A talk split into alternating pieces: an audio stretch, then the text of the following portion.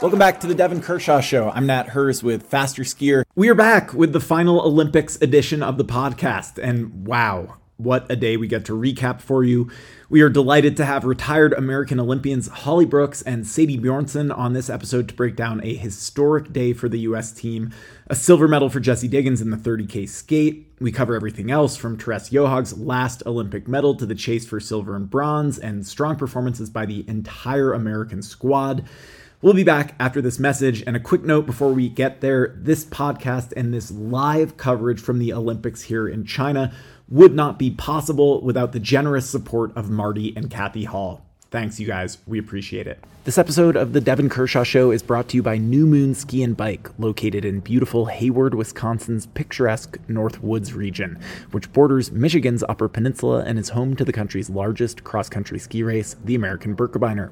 The Birkie has over 100 kilometers of cross country ski trails that stretch from Cable, Wisconsin to Hayward. Some have named the trail as the number one cross country ski destination in the entire United States. The trails are groomed and maintained for both skate and classic skiing, or ditch the skis altogether and go fat biking instead. Hayward boasts more than 50 miles of groomed fat bike trails to choose from. New Moon has ski and fat bike rentals available with experts ready for waxing and repair services. Birkebeiner Week starts February 23rd and runs through February 27th, 2022. New Moon is fully stocked with everything you'll need Birkie Week and beyond. They're the area's premier shop for skis, snowshoes, and fat bikes, offering store wide discounts, expert fitting, and outstanding customer service. When in Hayward, look for them on Highway 63 in the Big Log Chalet or check them out online at newmoonski.com. What a what a fantastic performance by the US first and first and foremost. No, I was underselling it. It was uh it was quite the way to end the Olympics. I mean, like the weather was insane like it was yesterday, so windy, some gutsy performances, some like it's quite thrilling at the end for that last medal. But uh, the story of the day is like Jessie. I mean, Jessie. Well, the story of the day is Teresa. Let's be honest, and um, we're gonna start there because like Johaug wins three individual gold in Seefeld. She wins three individual gold in Oberstdorf last year at the World Championships. Then she comes here and she wins three individual gold. It's not often you see Teresa like super, super moved after she wins gold medals because she's so used to it. Mm-hmm. But you saw it today at the 30K. This is her last Olympic race. It's been quite the journey and uh, you know it, she was she was very very emotional at the end of this one and with good reason. I mean she smashed the competition. I feel like we all take that for granted. We're all like everyone the media fans everyone's like well yeah Teresa just going to ski away. But it's like you girls can speak to that. When you're a huge favorite for a race like it's a lot of pressure. And I felt like there was a lot of pressure and hard work and everything being released after the performance she did, and, and what a performance it was. I mean, skiing alone like that, and we'll get back. Jessie also skied alone. It was a, it was just a kind of a crazy race that way. Yeah, I mean, first of all, like Teresa's like amazing, right? And um, I mean, that's that's like I, it, it's incredible like when you think about like what she's been through and like just her consistency and like how she delivers under so much pressure. At the same time from like a um like a US ski fan or whatever we're kind of like oh gosh there she goes again right? You know which is what I think made the 10k so so exciting. But I mean you're absolutely right. Like it's incredible. Um you know she definitely achieved legend status if she wasn't there already and you know she makes it look easy with a tempo that is the same whether it's a sprint or a 30k so you know it was an incredible race for her. And it, it's always you know i think fun to see someone like choked up and overcome by emotion at at the end. Um, i think that's part of the olympic spirit. So it was cool to see.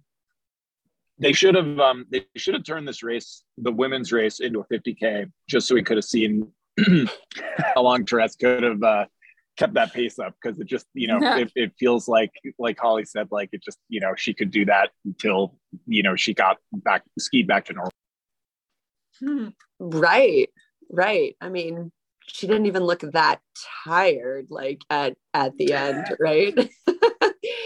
So yeah, so there's that. no, it, it is it is incredible that she can just keep that that uh and the thing that's incredible is like she has a high tempo. She's really, really small. I mean, everyone knows that. I don't have to explain the obvious. She's she's quite short. She's like five one. Um, but the progression I mean, I've gone on and on and on about this previously, but the progression of her technique is something that is something to behold. Like while she has she skis with high tempo almost out of necessity, she's hitting her angles really well. She's incredibly stable in her core. And I, I just I mean, I'm old and this dates me, but I, I still just can't like really wrap my head around that this is the same woman that was third in the 30k classic in Sapporo as a junior, skiing like like she's mashing potatoes in a mashing potatoes competition, which is just like smashing everything, like like everything going every which way. And then this is the same person today, still hammering out that tempo, but with with all the angles in the right places, and it's uh, it's impressive mm-hmm. to see. But what like I wanted to ask you two girls, like it's not. I mean, I know in the women's field at the sharp end of the race, it's kind of normal for, for whatnot to for the race to be blown to blown to pieces. And this one uh, was as advertised, but there was three women that skied like after about what like 7k there was three women 6k there was like three women that skied completely alone in those conditions at the last race of the olympics teresa she's used to it but like diggins man diggins looked shattered with like with especially with a lap to go diggins was shattered and yet still putting distance into that other pack, skiing completely solo. And we're going to spend time on this later, but like Ebba Andersson is the heartbreak of the Olympics for me. Yeah. Skiing yeah. again, yeah. like totally alone, holding that gap of around 30 seconds so, so long. And with 0.6 kilometers to go, that sprint hill, that last hill coming into the stadium, uh, you know, the wheels just started to fall off and then halfway up that climb like the wheels were gone. Like the wheels fell off and rolled down the ravine and burst into flames and and uh, that was really hard to see. I don't know. But can you guys speak to that? Like i mean in my career was we just got to chill in the pack for a lot of that and then the pack would just get whittled down whittled down whittled down. But um like what's going through your head with something like that or were you surprised to see that i was i was a little surprised that it was so blown open like that for each person for each medal Okay, well, what was crazy is that it was hard to figure out like when that actually happened. I mean, it happened like five minutes or like eight minutes into the race, and everyone here, we had a bunch of people here cheering for the team, and you know, and I feel like they went to commercial break, like when it kind of blew apart. Like something happened at that first feed, like five minutes into the race, and then people went and it it just kind of blew apart like right away. And it was you know we kind of had to keep checking like whoa it's really early into the race for that to happen. Like i know this is women's racing but wow like that's that's bold. And so i mean i don't know. What do you think sades i mean i feel like it was really unique to the the conditions too. Because if you have a yeah. if you have something implode like that at one fourth of the way into the race and you have a pack working together, generally that pack would catch the person. But I mean, as we all saw, that pack was fighting for who wanted to lead. And it was just nobody wanted to lead that chase pack. So it didn't close until suddenly they started smelling the medal at the end. And then they could close that gap. But it just allowed that, like, that explosion to last longer than we're used to in women's races. I mean, it was amazing how fast it blew apart. And then it was amazing how long those gaps held. And I mean, to be honest, I was kind of like, wow, this is like the first time that a men's race is like more exciting than a women's race, you know? Because exactly. I mean, Thank you. Yeah. Until Wait, the really? Because like, I.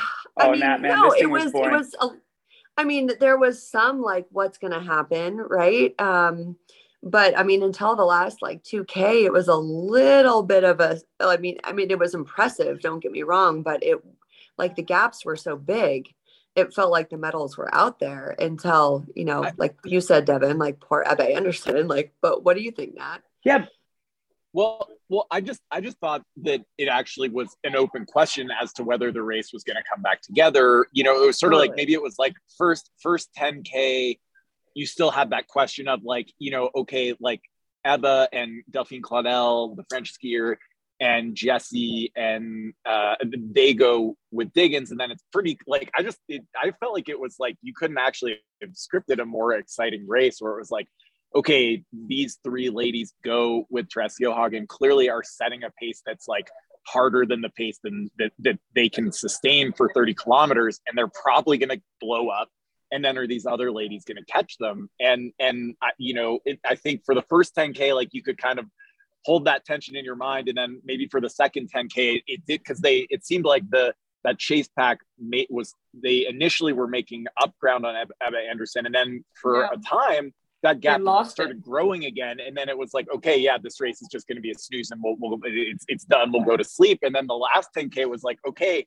now we're actually like, you know, getting exciting again. There's tension, and I I just felt like it was absolutely thrilling, and even Jessie, like, I mean, maybe Devon uh, and and and you know Holly and Sadie, maybe you guys are just getting sleepy in Alaska because it's like you know late there. But but I felt like you know you you were watching Jessie. I mean, we didn't we didn't know she had poisoning and and was you know just kind of holding on by a thread. But I you know you can kind of see it in her technique where she's just like double pulling over the tops of these hills, like.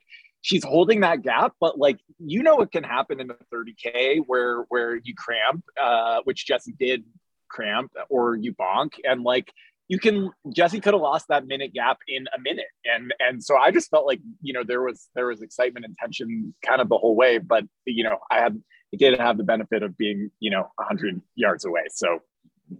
I yeah, uh, but I think like here's here's like my little pushback from a viewer again like we're not there but like once those gaps were formed as a viewer, we don't know Jessie Diggins has food poisoning, has been like shitting all night and stuff. Like we don't know that. And the other thing too, we don't know is like Ebba Andersson has this big gap for a lot of that, like over 30 seconds, like on that course, which is totally wide open and the pictures kind of fool you. you they, the pack looks like they're right there. And then you see the timing split and it's like 36 seconds back. You're like, this isn't some random skier that's like having one that is uh, taking a flyer like Ebba Andersson was third in 30K last year at the World Championships. She has so many podiums. I think she has like, I, I don't want to quote the exact number, but she's 23, 24 years old and she has like something like over 50 podiums or something insane.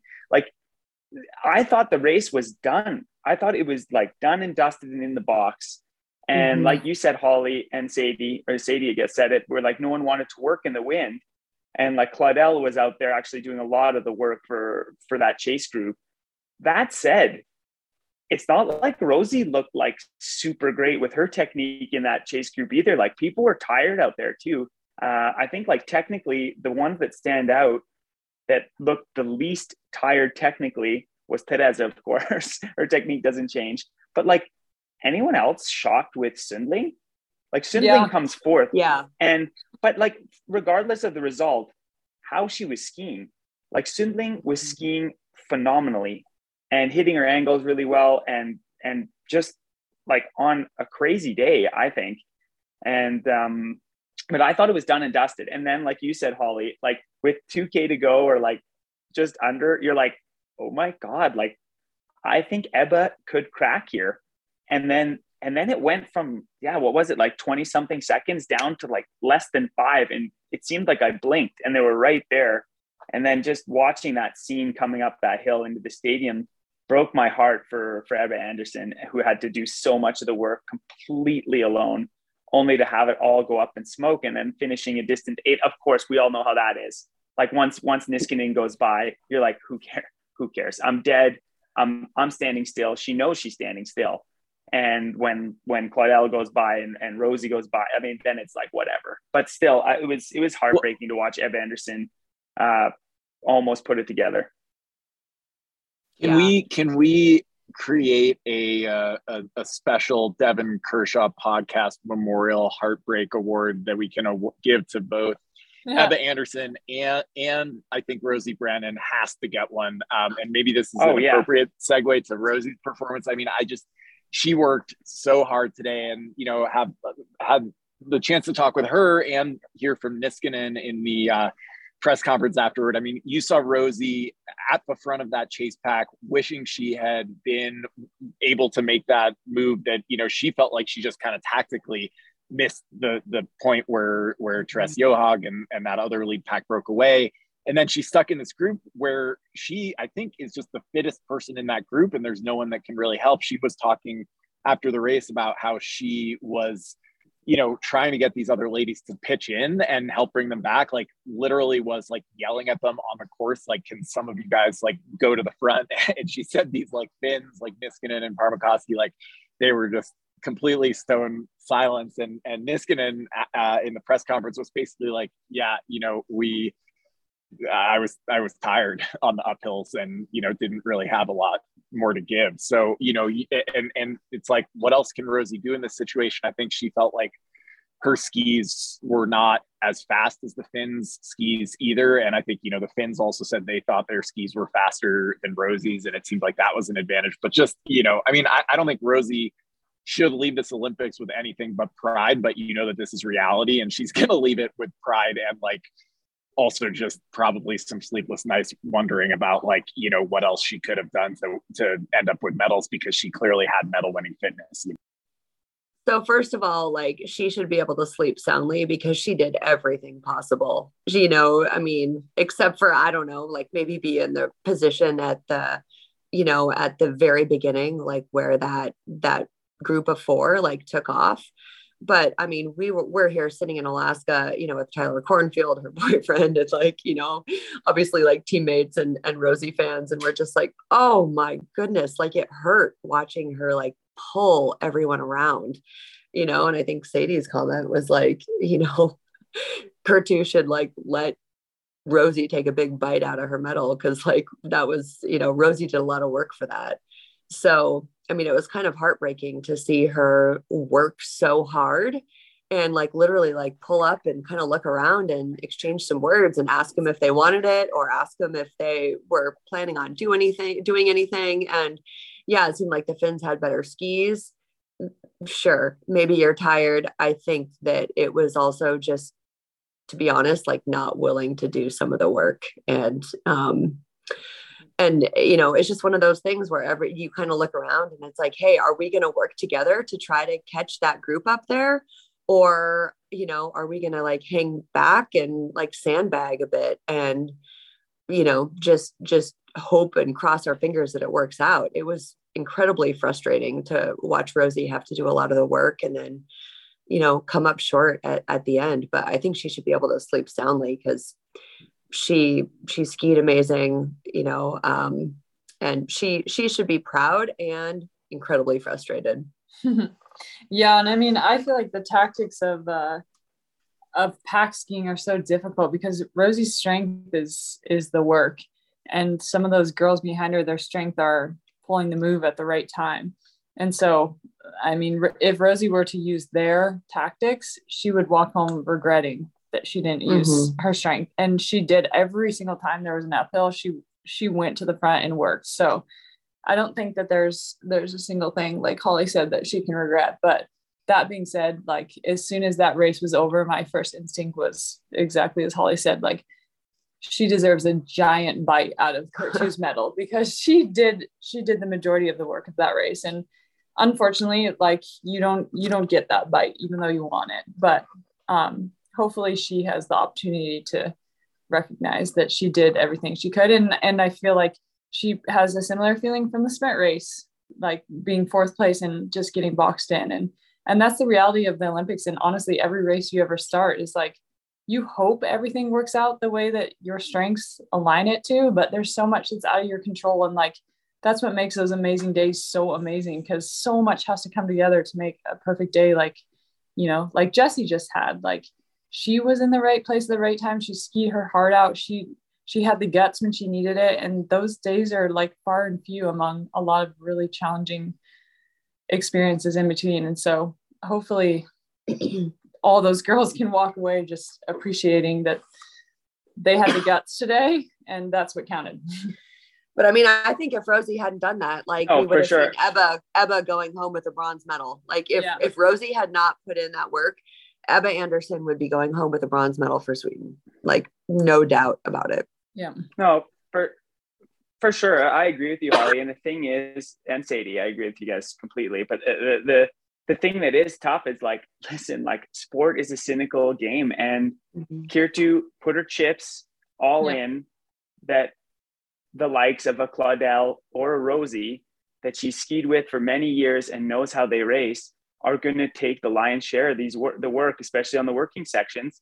And and Sundling is not expected to do any work, even though she was the one that looked the best uh, in in that in that group of girls. Like technically, I mean, yeah. she doesn't even start many distance races. People don't really know how good she is on the Scandinavian Cup when she does the distance races there. I mean, she's not a she's not a face you see in every single distance race as a World Cup skier. So Kertu gambled and it worked, and I have a lot of respect too for for Kertu. I mean, I understand. I've been in that position, both sides of the position where people look and go like, come on, do some work. And I'm like, I can crush all you guys in a sprint finish. Why am I going to do the work here? And then yeah. also on the other side, being the person in a mass start in good shape, going like, come on, help me. Like we can get back to to whoever's off the front, like uh, Legkov or, or Dario, who you know is going to work, going to be hard to get back if we don't work together. But that said, this is what's the toughest thing for Rosie for me. And I agree with you. I mean, like fourth and sixth, just rewind five years and start pulling up Rosie's results and start talking yeah. to Rosie when she's getting totally. kicked off the national team. Respect, like, or sorry, not respect, um, like feeling like you did everything you can. Rosie leaves these Olympics with a fourth and sixth place. I mean, and a great relay leg. Can we talk about that? Like Rosie's relay leg was uh, in the sprint relay. Sorry, it, she did everything she needed to do in the sprint relay to have a medal. Yeah. And uh, because of some undisciplined skiing by Jessie, Jessie ran out of gas at an inopportune time in this in the team sprint. So I mean, Rosie, hats off, but but uh, it's it's a psychological game out there too, and I give it to to Kertu to to play her cards. I agree with you though, Holly. Like it, it, she got lucky in the sense that like you had not just Rosie, but like Claudel helping a bit. Um, and that wouldn't have happened had uh, those two girls also been looking around and saying like, no, we're just going to fight it out for fourth then and uh, but it's I think Rosie. I mean, I, we're all athletes, right? Like this is what people don't really understand that are sitting at home. Like with our careers being over, like that medal or whatever, and it sounds so stupid because an Olympic medal, I know how big, big it is or whatever, but I, you know, my wife's an Olympic medalist, and like, who knows where those medals are here? You know what I mean? Like, I don't know mm-hmm. if they're somewhere in this house, but but it's the performance that you remember or it's the the hard work you remember and, and rosie should be incredibly proud to deliver a performance like she did i was though little pushback i was a bit stressed out there even though she was working hard i felt like rosie looked like it was costing her big time to work hard like that and when they started swallowing up when they started to swallow up Ebba Andersson, like we talked about, and you knew it was the writing was on the wall. Ebba wasn't going to get a medal. I was like, I hope what I saw was just the wind and just like kind of weird conditions. And I hope Rosie has that, that big sprint because, like on paper, other than Sundling, other than Sundling, but Sundling was such a wild card. Who knows what she's going to do at the end of a 30K?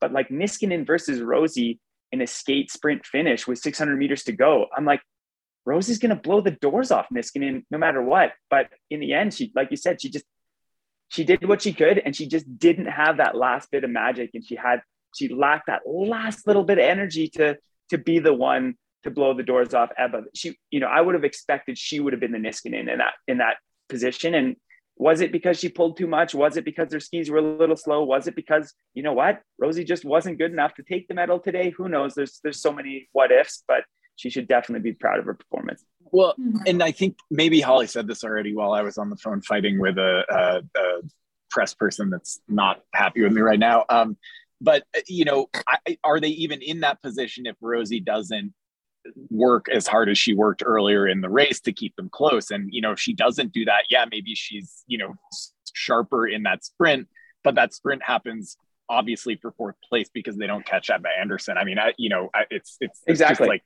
you could you could you could parse that out any number of ways. So it's just so hard like i mean for me like i identify more as like a workhorse or whatever and i mean you don't get a medal for being like noble you don't get a medal for like being a hard worker right or just putting your head down and you know so Kertu had strategy she had you know she played her cards right and she was rewarded and you know it worked out and i mean that's great like there's a little part of me that as Rosie's friend is like, gosh darn it, that's so cheap, you know? But I mean, at the same time, like you have to, you need to know how to win, right? And exactly, I hate, I hate saying that. It's it's true though. I, I hate saying that, and it's true, right? Because obviously yeah. my heart's with Rosie, right? But I mean, again, she just did everything she could. And, you know, had she pulled up, then they would have all been just like, I don't know, in a big sprint, like pseudo sprint for like fourth, fifth, sixth, seventh. Like, I don't know. At that point, do you really do you really care? Like she had to try something. And Kertu and and Krista weren't doing anything. And I don't know. Then we saw Kurt or uh, Krista just drop away. Like that happened fast. But right? did you see what so, happened? There? Did you did you see what happened to Parmakoski? She broke a pole at the bottom of one of those big climbs on the back, and then she had to go to her coach to get the pole. Super windy. It was the same with Holund yesterday. Yeah, breaking a pole at the bottom of some of these big climbs in the wind. You yeah. think like, oh yeah, well Parmakoski's just going to climb right back under the pack, or, or Holund yesterday. I mean, yeah. come on, you're like, oh, pff, who cares? Holund can break seven poles and still ski up to the pack. But no, not when it's nuking wind. You can't, and not when you're like on the verge of cramping. You're at the end of a long championship. So Parmakoski, uh, the karma police, then maybe for not helping out when she was in the pack uh, bid or something. I felt bad for her, like breaking a pole there and, and not being able to to get back to that pack, and then she yeah. was just totally off the back. And but before, because I mean, everyone listening for sure is like, why aren't you just like talking about Jessie? We're going to talk about Jessie. Don't worry. Jessie gets a lot of airtime in her life. NBC, like she's, she's, she doesn't need to get all the airtime here, but we will give her the mm-hmm. airtime. But before we move on to that, the American women, like Laukli, should have been 12th, but she went the wrong way. She went into the she went into the lap lane instead of the finish lane. I don't know if you guys caught that. She had oh, to turn turn back. You know? Yeah, she had to turn back and spend like 20 seconds. And so, but anyways, great performance for Laukli. You have all the women. You have four women in the top 18. You have McCabe yeah. in 18th. You have Laukli, who should have been 12th, but ended up 16th. Then you have Rosie in sixth. You have Diggins on the podium. It was a banner day for the U.S. women. And Cendrine Browne from Canada coming 16th. Sorry, I just said Laukli came 16th, which she didn't, but um, she was 15th. I think she was uh, 15th. Yeah. yeah, she was 15th. But so but uh, Cendrine Browne has a career day, comes 16th. Again, these women on the Canadian team, I mean, KSJ, Katherine Stewart Jones comes 30th. I'm sure she's a little disappointed with that. But regardless of the fact is the the names that aren't all over the Scandinavian press and all over the you know the, the big names in cross country skiing also had great days here and I just wanted to highlight that because I thought uh, I thought everyone from North America was skiing not everyone but Dahria had a tough day. But other than that, people skied well. And then I just wanted to get your guys' reactions. Like you were such mentors and you were mentored. And to see a young team deliver performances like that at the end of the championship, uh, that's got to give every US ski fan like huge, huge confidence and also joy. I mean, because they were just skiing so, so well for being so young and, and inexperienced. What did you, uh, what did you think, Holly and Sadie?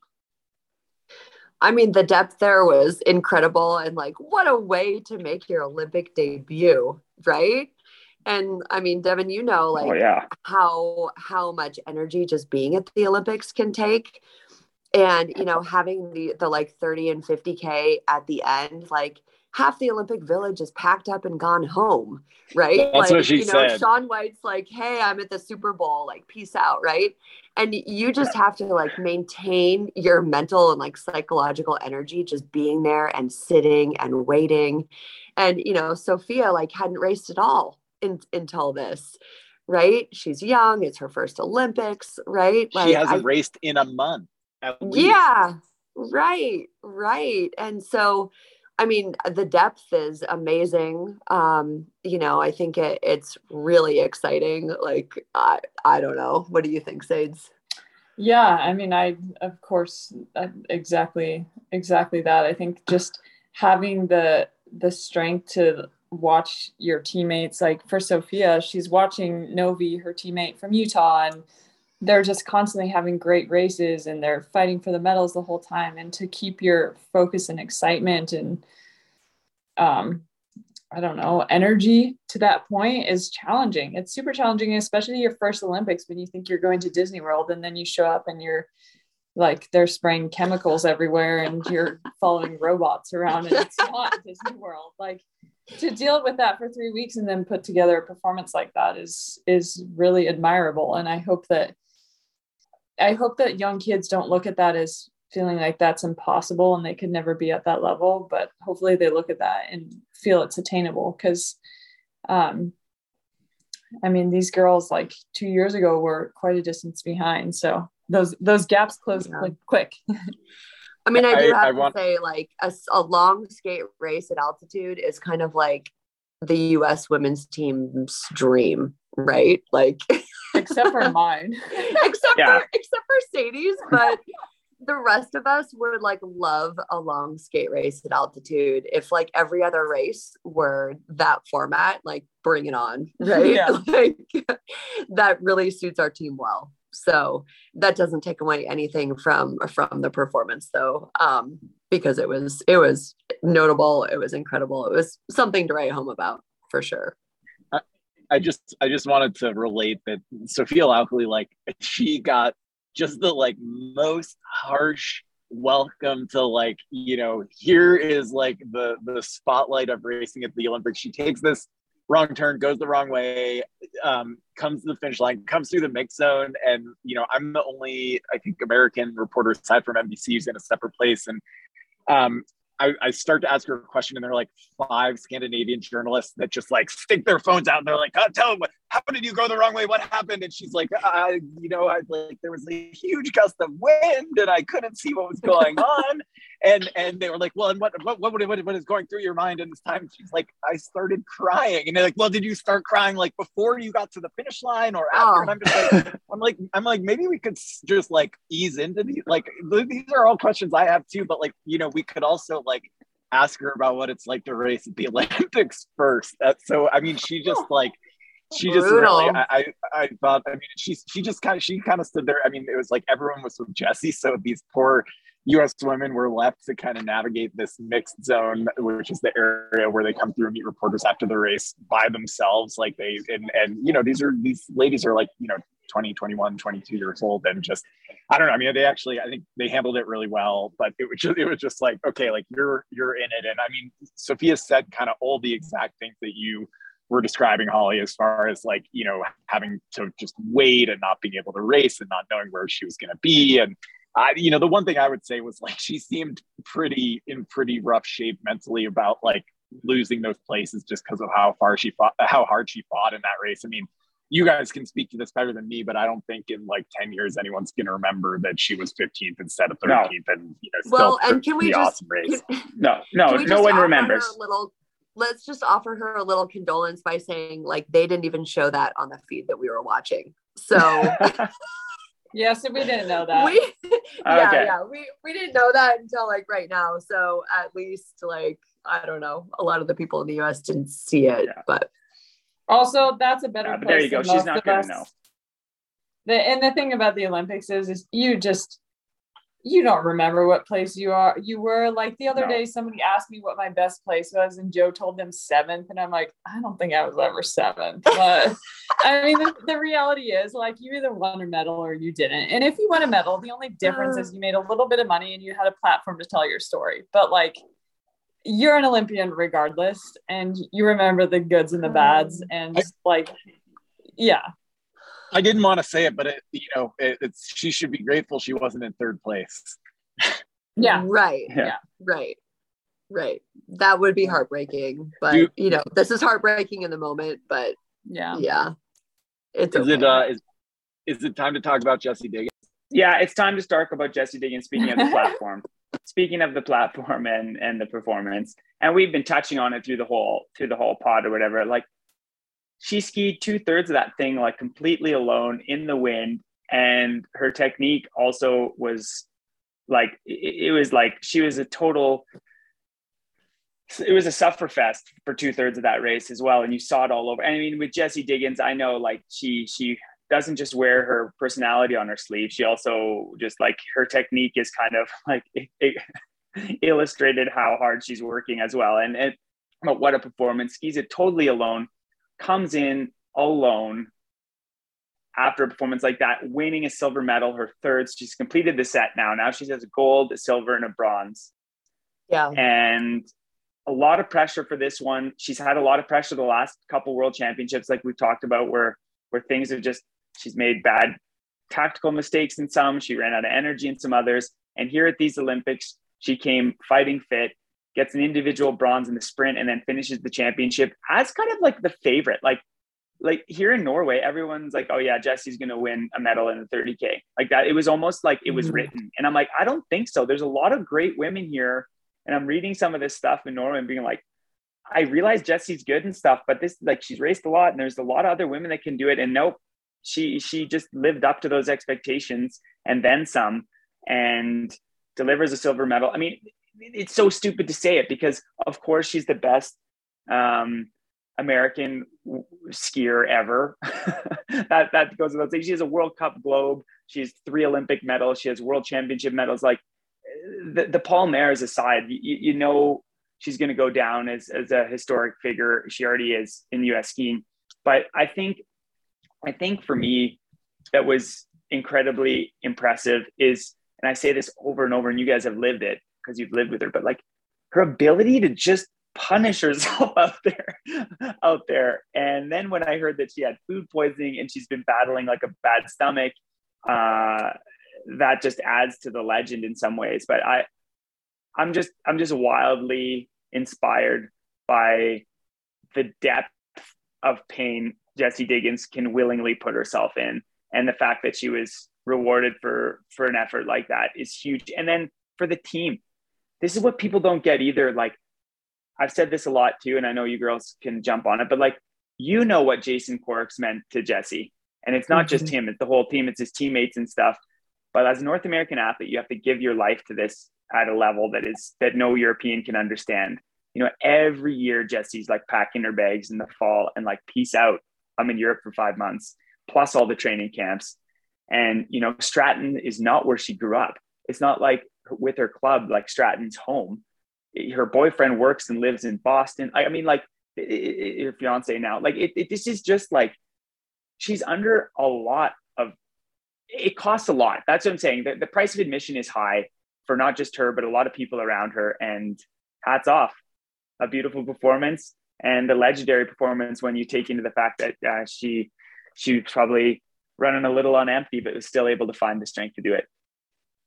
Yeah, I mean, it, for well, okay, a lot to respond to there. I mean, for one, I just think about what we were saying about Krista. She breaks a pole and then like can't, you know, ski by herself for just a little ways to hook back onto the pack. And Jessie essentially skied the whole way by herself, right? Like it was so bold. It looked so hard. It looked so painful, right? And and she did it. And you know, I think a lot of the pressure that Jessie has is like people are now almost expecting her to do superhuman things right and you know it's like the the goalpost moves right like the better you get like the higher people's expectations become but i mean there were moments where she looked great like you know and then moments where she just looked haggard right? Like coming through the stadium it's like she was folded in half and you're like she's falling on her poles and you're like is she just doing that to like cut through the wind and like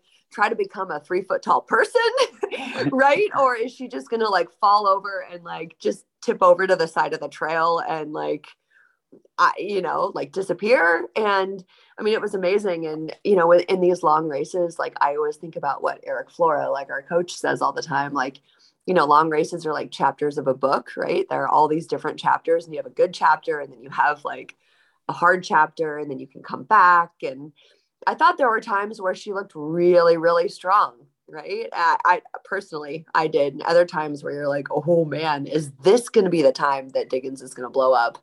Um, but she did it and she skied so much by herself in that wind. And, you know, she came in coming to Beijing saying, like, I'm from Minnesota, like, bring on the cold, bring on the wind. And, you know, she said today, this today.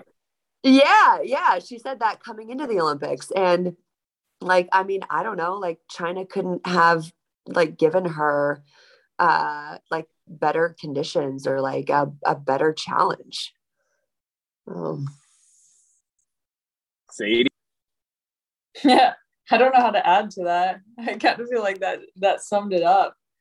I mean i think that there i think it's easy like Jessie never ceases to amaze us because you see things you know, like there are decisions she made this winter that sometimes you were like, oh, is that right or wrong? Or was it right that she did every single race or whatever? And, you know, Jessie makes a plan and she commits to it. And I have always, I have always thought a lot of her because of that, because sometimes when you're an athlete, that's the hardest thing is to like just commit to a plan and believe in it. And that's one of her greatest strengths. And like, not only did she do that in her career as a skier. She did it this winter. She did it today in the race. Like she decided to follow to race from the very beginning. Mm-hmm. And that was bold as all heck. Like that is that's a decision at altitude that is risky. And she did it. And then she realized she was fighting by herself and she still she still committed to it. She didn't wait for somebody to come and work with her. She just went with it. And so I mean, that was a that was a display of Jessie Diggins as we know it. And um, yeah, she deserves like the world after that. So I think uh yeah. and it's cool it's cool that she like bookended the olympics right like she got a medal like right at the beginning and then she got a medal at the end and you know when she got that medal at the beginning i kind of felt like it was kind of like oh thank goodness like we're not coming home empty handed right and i have to think that at least took like a little bit of pressure off of her and just the whole team in general, right?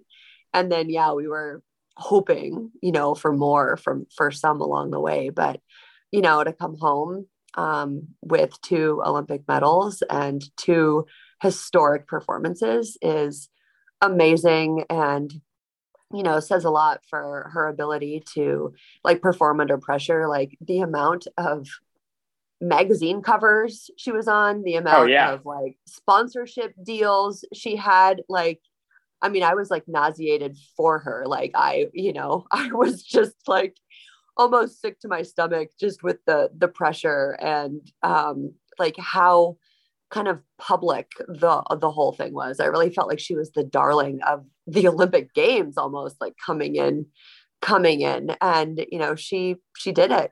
She did it a few observations from here. I mean, maybe just piggybacking on that last point, Holly. I mean, it's really interesting. Like, I have covered this sport for, you know, not that long in the grand scheme of geologic time, but, you know, going on 10 years plus now. And today I, you know, we we hadn't gotten a lot of access to Jessie, which like we hadn't really tried, just mainly because I felt like it's kind of pointless, and also we don't really need to hear from her any more than we hear from her um, but I also, you know, had kind of made a point in saying, look, you know, it feels like, you know, we're getting really kind of brief windows when she comes through the mix zone because we're kind of at the very end after she goes through all the TV. And and so I ended up being able to interview her basically after the press conference while she walked back between the media center to the wax cabins and and just you know having the opportunity to interview her in that kind of context of like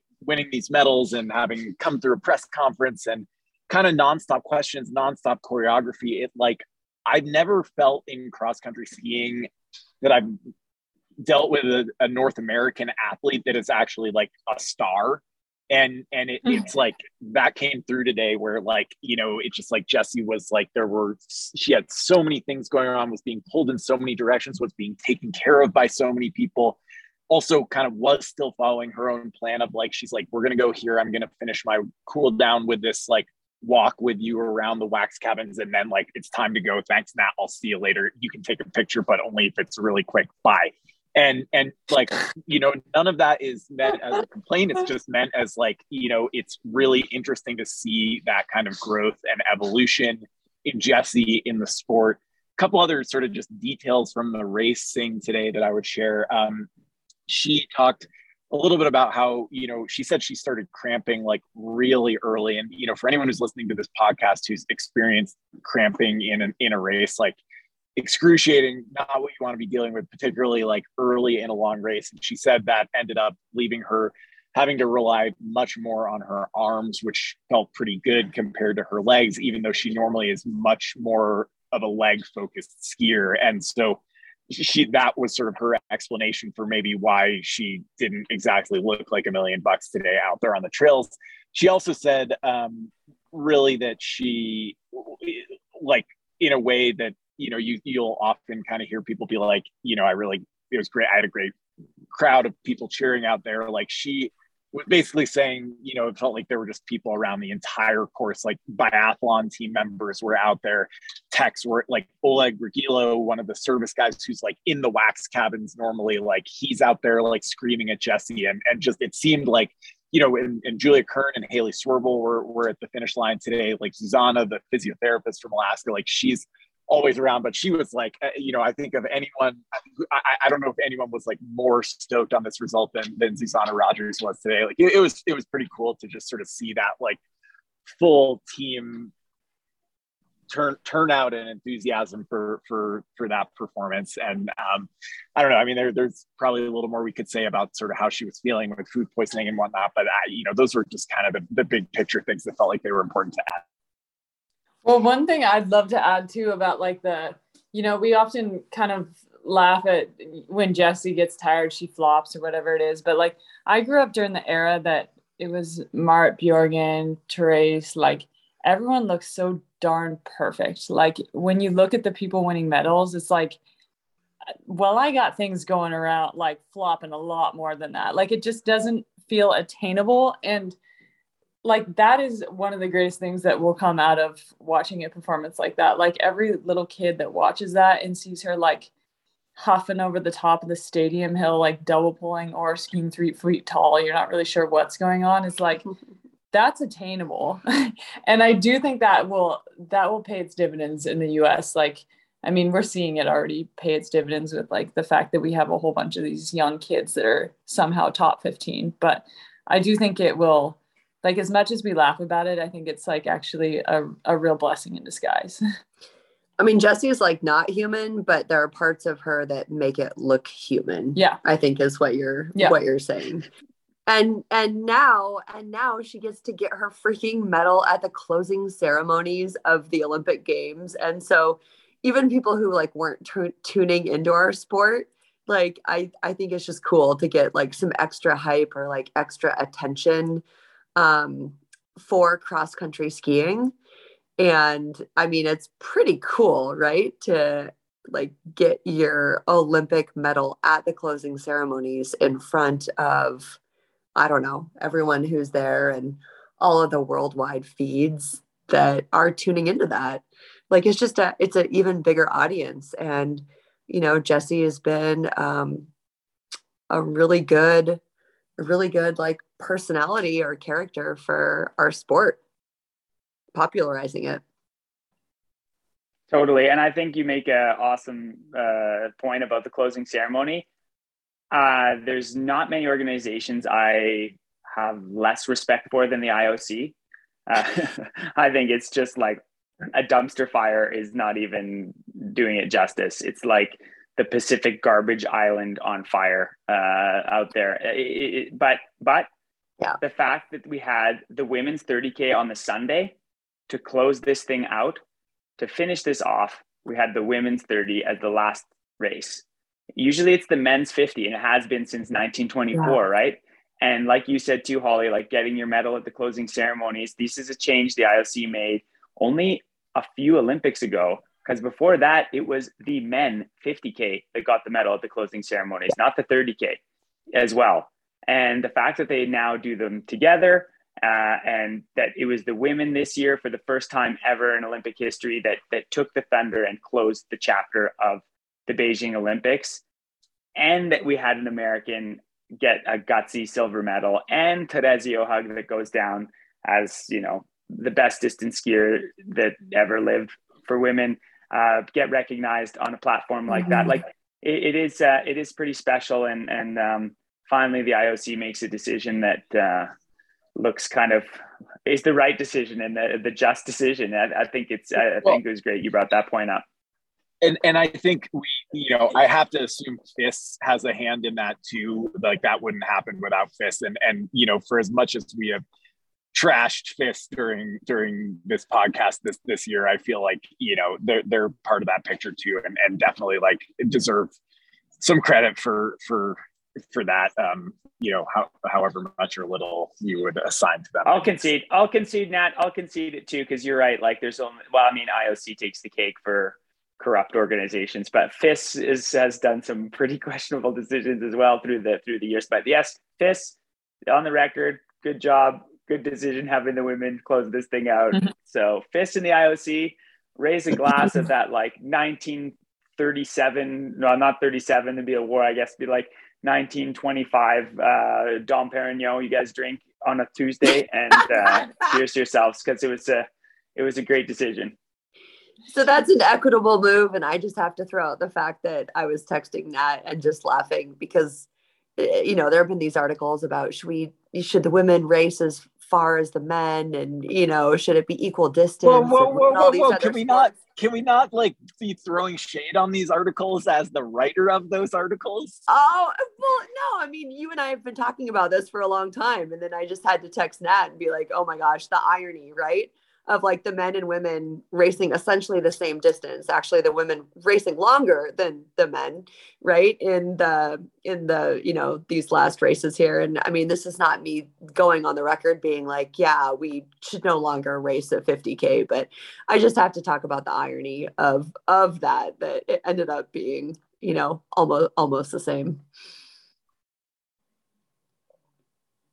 And i have to say the men the men's race yesterday as a shorter race was like maybe one of the more exciting men's races that I've seen in a long, long time. So I I don't know. What do you do with that? Uh, what do you we, do with that? I think what I think what we do with it is crack a beer and say we recorded like 15 podcasts in the past oh, three God. weeks, pat ourselves on the Too back, many.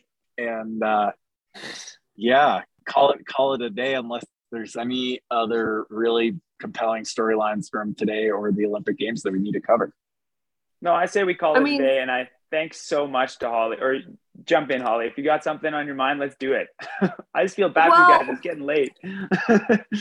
I mean, the only thing I want to say is that the Olympics are over, and it's such a weird period of time now for the athletes. And like Sadie and I were sitting here reminiscing, and after Sochi, it was like five days later we were in Lahti and it was kind of like, did that just happen? Like it felt, you know, it oh, feels yeah. kind of like a like a blur and you know, this big I don't know. Sadie was saying that she she liked the couple of weeks after the Olympics. I don't know. I thought it was kind of like a letdown, and you kind of question like, what am I what am I doing? Like, I'm, I miss my people. I kind of want to go home, but you know, I guess I just since this is the last race and the Olympics are over, um, the therapist in in me wants to acknowledge kind of the post Olympic letdown, um, you know, that a lot of athletes might have. You know, I don't know how many people are also going to retire after this after this year.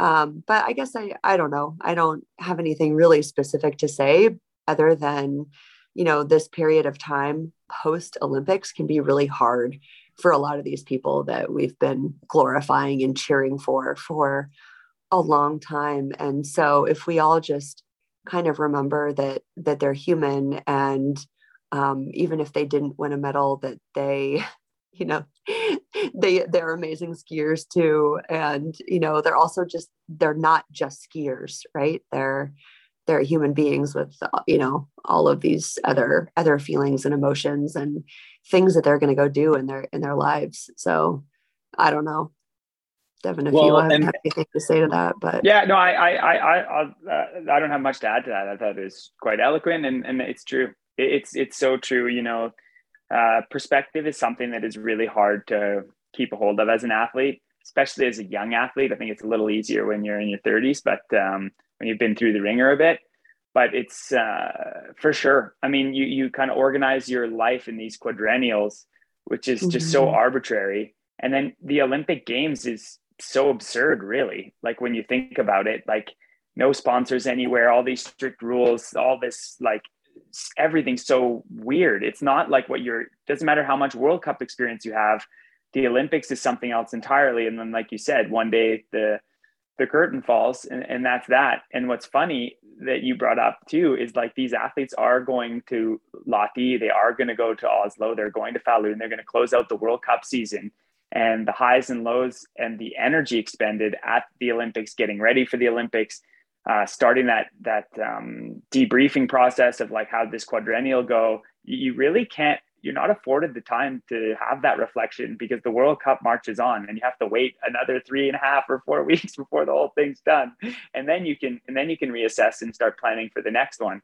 And I think that is a, a really important point you brought up, Holly. It's um yeah, the, Olympics are, are, are, a beautiful thing in a lot of ways, and they're also just like incredibly weird in, in most other ways. And uh, hats off to all the athletes that competed. And yeah, it sounds like uh, the dad that I am, the dorky dad that I am, but like, hey, you get out there, you did the best you could, and hold your head up high.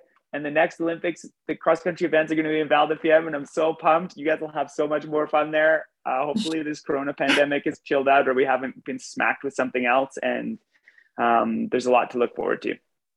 We're, the wine will be flowing. We'll be eating risotto and chunks of Parmesan cheese, which oh, yeah. handed out at the coaches meeting the last time I was in Val di Fiemme. And like, it, you know, oh, yeah. I, I do actually also want to say one other thing, which is like, you know, it, it's interesting. Like, I have these really conflicting emotions right now about China, where it's like, I'm getting, I'm doing some reporting on like cross country skiing in China and just like getting really into like some of the seamy shit that like is global sport with like money and markets and industry and like mm-hmm. on the mm-hmm. one hand you want to take a shower and then and then also we're seeing like you know we could be somewhere in like middle europe like you know soaking in sunshine like at some like great traditional ski resort and instead we're like here in this like temporary warehouse building where the roof is about to blow off like there are start lists blowing around the stadium like it, it, it like this is not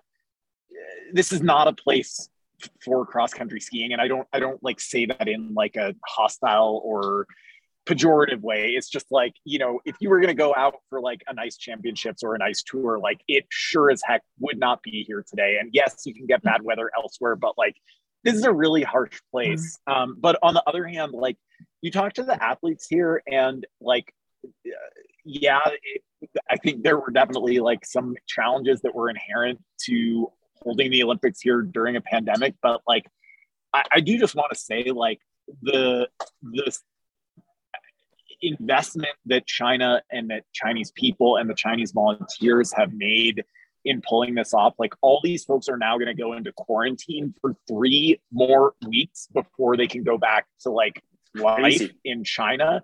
Um, like wow. you know, there are folks that have been like decked out in these like full Tyvek suits that are like frosted over face shields, like because of the freaking cold and moisture. And it's like, um, you talk to people here, you know, there, there are some journalists and TV people that are like, oh, this place sucks, like it's not fun, whatever. But like from my perspective, like we had awesome races. We like the logistics were no worse than they were anywhere else. Like the food was mm-hmm. great, stuff worked. Um, and and you know, we we got to like see this cool, different new culture that's not really a winter sports culture that's trying to be a winter sports culture and you know I, I i hate to kind of drag this podcast out any longer. But I just I, I kind of want to like without ignoring the fact that there are like a million people detained in, in Xinjiang, like I think, you know, it's important to just appreciate the efforts that were invested in in pulling off this Olympics. I heard someone told me today 200,000 people involved in putting the Olympics on, uh, which is just like it's mind boggling. And when you see it here, it's just like the number of people and the and the meticulousness of efforts that are going into pulling this off, like it, it's pretty amazing and shouldn't be just kind of ignored or forgotten. Yeah. yeah. So hats off, hats off to everyone involved in pulling it off. Like you said, now that's uh, that's good perspective there too. Yep. Sweet. You're the Sweet. boss. Well, thanks, Holly. Yeah, we're gonna call it a day. Sadie, Holly, always super fun to see you and catch up uh, from a selfish perspective and also uh, help us break down the race. Take care of yourselves. Thanks for sticking with us. We'll be back.